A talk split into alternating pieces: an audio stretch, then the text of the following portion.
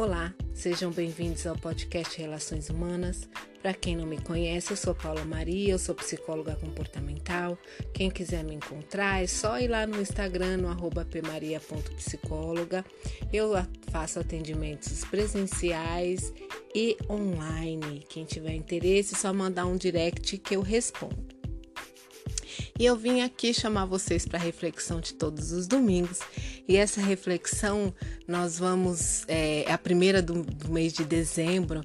E aí eu vou convidar vocês para fazer uma coisa diferente. É, eu sei que a maioria das pessoas fazem a sua programação no início do ano, a sua reflexão anual sempre no início do ano, se propondo a fazer melhorias ou colocando novas metas, novos desafios.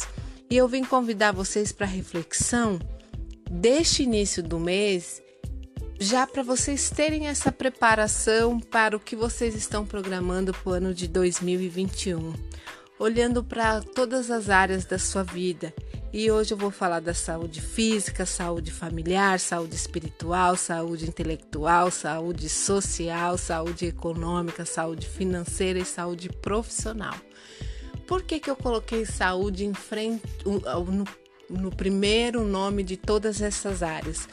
Porque as pessoas pensam né, tendem a fazer pensar em saúde apenas quando a gente fala da coisa física, mas todas as áreas precisam ter saúde para elas seguirem em frente.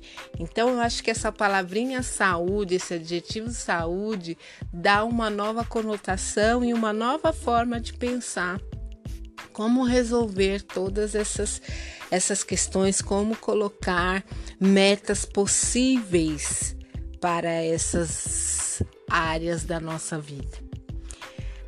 É, a saúde física é uma das coisas que a maioria de nós seres humanos colocamos em primeiro lugar quando pensamos em saúde, né? Só que é a, a mais fácil de ser boicotada, é a mais boicotada de todas. Se a gente for fazer a lista de, de auto boicote, é a que a gente mais boicota. Muita gente fala que não gosta de exercício físico, muita gente coloca esse estigma na cabeça e não consegue levar adiante. E sabe da importância que é, é a saúde, né? A saúde física. Então, é, eu queria propor para vocês uma coisa diferente. É, vocês colocarem a saúde física, exercício físico, mas buscar uma coisa que você não vai se boicotar e não colocar aqueles longos prazos. Gente, 365 dias acontece muita coisa. Então, faça uma, uma programação nos primeiros três meses. Qual é o, a, a, o exercício físico, a atividade física que você vai se, se, se colocar para desafiar nesse primeiro trimestre? E aí, mês a mês, você vai avaliando, vai verificando como é que você está sentindo naquela atividade. E aí, no próximo trimestre, ou você muda para uma outra coisa, ou você se mantém mais três meses, mas vai fazendo essa avaliação mensal de como você está se sentindo. Aquelas, aqueles programas que as academias colocam de um ano, de seis meses, é só para pagar dinheiro mesmo para eles, porque quem não tem disciplina, quem não gosta, é fadado a dar errado isso. Então faça uma coisa menor, num tempo que você pode ir se avaliando, pode ir modificando e você tem esse direito. Não fica com essa cobrança de olha, eu paguei, eu tenho que seguir. Não, daqui três meses eu posso mudar de modalidade até para eu me testar e até para eu saber e eu continuar mantendo essa saúde física. E aí na saúde física eu também incluiria a saúde alimentar, como é que você está se alimentando, como é que você está avaliando isso também, a sua saúde emocional, como é que você está olhando para isso, como é que você está cuidando das suas emoções, porque se você tiver uma vida saudável, você consegue eliminar muitas doenças. Então é olhar para essa saúde nesse sentido. Aí vamos falar agora de saúde familiar. Como é que você está cuidando da sua família? Como é que você está cuidando de você, do seu núcleo? Porque as pessoas tendem a deixar a família é, sempre em último plano. com essa coisa de ansiedade, com essa, com essa tendência que temos de colocar trabalho é, em primeiro lugar, acabamos por deixar esse lado, a saúde familiar, muito em segundo, terceiro ou quarto plano. E muitas vezes vão buscar, as pessoas estão indo buscar é, dentro do consultório esse resgate, porque se distancia tanto desse olhar familiar, desse cuidado com as pessoas de dentro dos seus lares, que acaba depois não, não, não sabendo como resgatar, se perdendo nessa, nesse diálogo, nessa forma de demonstrar carinho. Eu conheço muitas pessoas que são extremamente carinhosas, dedicadas com os amigos, com outras pessoas, mas com a família trata como se fossem inimigos. Né? É uma tratativa muito ruim, uma, um, uma falta de cuidado, e só lembra deste cuidado quando tem alguma, algum desastre ou alguma doença, alguma coisa que, que envolve uma possível perda. E aí se lembra de que é família. Então, assim, é tratar a família como amigo também, tratar a família com amor, com esse cuidado e, e verificar dentro de você em que lugar que você está colocando a sua família. A saúde espiritual. Aí eu não queria só falar de religião, sabe? É você olhar para o religar, o se ligar em alguma coisa, o, o ter algum é, algo que você considere maior, além, né? Aquela coisa que é universal, aquela buscar aquela paz, aquela tranquilidade, aquele amor que a gente dedica não só a nós, mas para todas as pessoas e todas as coisas é, ao nosso redor, todos os seres vivos, animais, plantas. É, como que você tem cuidado disso? Eu vejo pessoas falando, ah, eu sou de, de religião X, religião Y, mas quanto tempo que você se dedica durante a sua semana, durante o seu dia para essa espiritualidade, para esse centro onde você vai é, se acalmar, buscar é, o conhecimento de, de, de paz, de tranquilidade e de amor. Né? Tem muitas pessoas que se denominam seguir determinada doutrina, determinada religião, mas sequer pega um, um, um, parágrafo ou de uma Bíblia ou de um, de um, de um livro que, que fale da doutrina ou de algo que te faça trazer essa paz e te faça levar uma palavra de amor por próximo. Então olhe para isso, porque também não adianta você falar pela boca e não sentir no coração. Espiritualidade é algo que você sente. Não é o que você diz, mas é como você se comporta e é como você sente. Então, pare e pense. Se você não está falando apenas para os outros e deixando de se comportar para você dentro do que você fala de saúde espiritual. Aí passamos para a saúde intelectual. A, saúde, a saúde intelectual, pessoal, é, é uma das que foram mais buscadas neste, neste momento de pandemia. E que bom, né? Porque tivemos tempo, não, não tivemos desculpa de não ler um livro, de não ler, de fazer cursos, porque tiveram várias possibilidades gratuitas. Então, muita gente buscou essa saúde intelectual. Dá uma olhada agora como é que você está se sentindo com tudo que você aprendeu? Você está conseguindo colocar em prática? Porque eu vejo muita gente falando, ah, eu fiz curso disso, eu fiz curso daquilo. Eu, fiz... eu falo, mas você colocou alguma coisa em prática? Onde você vai usar esse curso? Né? Qual é o benefício que esse curso vai trazer? Às vezes as pessoas estão tão preocupadas em fazer, em falar para outras pessoas, mas ela não sabe no dia a dia para que vai servir, aonde vai usar. Então ficam é, ansiosos por saber, mas não, na prática não colocam ou não, não transmitem esse conhecimento, não compartilham. Então, assim, o que, que você aprendeu nesse lado intelectual e o que, que você está compartilhando, né? O que, que é importante foi importante para essa busca intelectual. E aí vai nesse novo, nessa nova saúde social que eu vou falar, porque o social nesse, nesse último semestre, nesses últimos meses, aí nove meses de pandemia, muita gente se distanciou socialmente, é, presencialmente. Mas como que você agora percebe que vai ter que fazer, que vai como que você pretende colocar a sua vida social em dia de novo, né? Talvez é, é compartilhando essa parte intelectual, é, é, se socializando de uma outra forma, vendo mais essas pessoas menor, em menores grupos.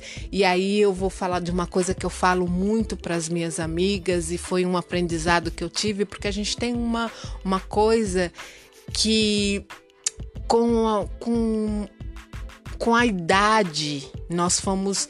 É, refinando a forma de, de nos encontrar. Eu tô dando risada porque assim eu digo que esse refinar, mas não é um refinar que eu considere muito positivo, porque antes nós nos encontrávamos em qualquer lugar, era numa padaria para tomar um café, era numa, numa calçada para conversar, era num, num parque, era numa praça. E hoje não, é onde nós vamos, que restaurante, qual é o, o lugar XPTO, badaladinho que a gente quer conhecer, como se as outras coisas, até um simples café dentro da, da, da própria casa, receber, bater um bolo, não, não, tivesse, a, não tivesse tanta importância e não tivesse, não fosse tão prazeroso quanto. E aí a gente fica esperando esse melhor momento, esse momento de glamour. Quando você vê, você viu muito menos as pessoas que você ama, porque você ficou esperando o melhor momento. E foi uma das coisas que a gente conversou muito e, e, e, tentou quebrar e que graças a Deus conseguimos quebrar, que foi isso, olhar e falar assim, gente, cadê o simples? A gente tá tá muito presa a, a, a datas específicas para poder encontrar nos lugares badalados ou nos lugares XPTO e a gente não está recebendo em casa, a gente não está indo num, sabe, andar, não tá indo no, numa padaria, sabe assim? Coisas simples. E o social e a amizade, quando ela é verdadeira, ela é mais simples possível. Então, olhe para isso. E aí, falando da vida social, porque muita gente fala, ah, não encontro amigos porque eu não tenho dinheiro para sair, a gente vai falar da saúde econômica. É, a saúde econômica é uma das mais abaladas também dentro dessa pandemia e que a gente começou a perceber que também dá para fazer as coisas em casa, que também dá para dar uma economizada em algumas coisas que a gente não tinha necessidade, como comprar, comprar, adquirir muitas coisas que muitas vezes não estamos nem usando. Eu conversei com várias pessoas, várias pessoas que arrumaram guarda-roupas nessa pandemia e que tinha assim uma loja, mas uma loja mesmo de roupas que elas nunca usaram ou que usaram apenas uma vez, sapatos, bolsas. E foi muito interessante porque com essa coisa do virtual tiveram Marias minhas que mostraram assim a, a, as guarda-roupas e o que tirou do guarda-roupa de que nunca tinha usado e nunca tinha parado. E fazia muito tempo ou nunca ou fazia muito tempo que não parava para perceber o quanto essa coisa do trabalhar e ter dinheiro é, e é, para poder satisfazer um vazio preencher esse vazio, acabava comprando coisas inúteis apenas para acumular. E aí veio a questão da saúde financeira, né? Porque como é que fica a saúde financeira quando você não tem um comportamento disciplinar aí? Tivemos muitas, muitas conversas. Eu acho que muitos de nós tivemos essa reflexão da nossa saúde financeira, de quanto nós não olhávamos para isso e não colocávamos prioridades, não conversávamos entre casal, entre as pessoas que moram na casa, porque cada um paga a dívida e, e né, paga o seu e, e, o resto vai ficando. E eu acho tão importante essa coisa da educação financeira, de todo mundo ter um objetivo e aí começar a olhar. É, para este para, para, para as finanças, mas não como um inimigo, né? Porque às vezes o dinheiro, às vezes falar de dinheiro parece que está é, entrando numa coisa proibida ou com um inimigo, ou sempre gera uma confusão, mas olhar como uma, uma necessidade de olhar aquilo como parceria, de olhar finança como parceria. E por último, de hoje, falar da, da saúde profissional.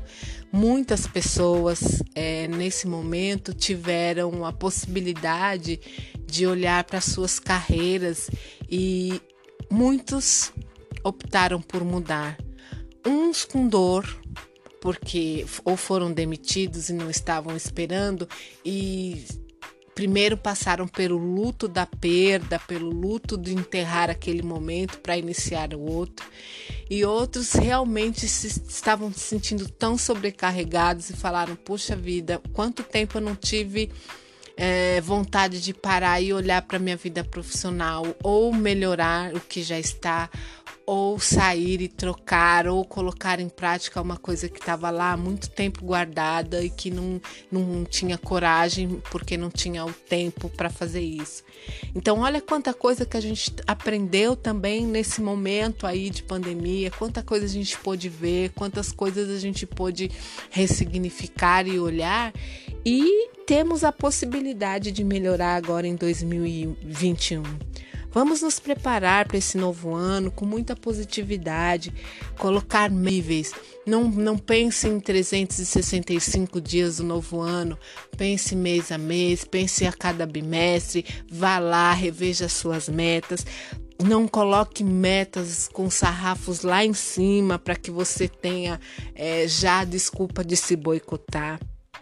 Então, faça metas possíveis para que esse boicote é, não aconteça e que cada vez que você for lá, cada mês que você for lá verificar, você consiga ver que você deu um passo e que você está chegando no seu lugar e que você está se centrando, que você está cuidando das várias saúdes nas áreas da sua vida. Ok? Então vamos lá. Vamos nos preparar para o ano que vem com muita positividade, com muita alegria, com muito amor. Espero que essa reflexão tenha ajudado vocês em alguma coisa. Coloquem lá seus comentários no Instagram.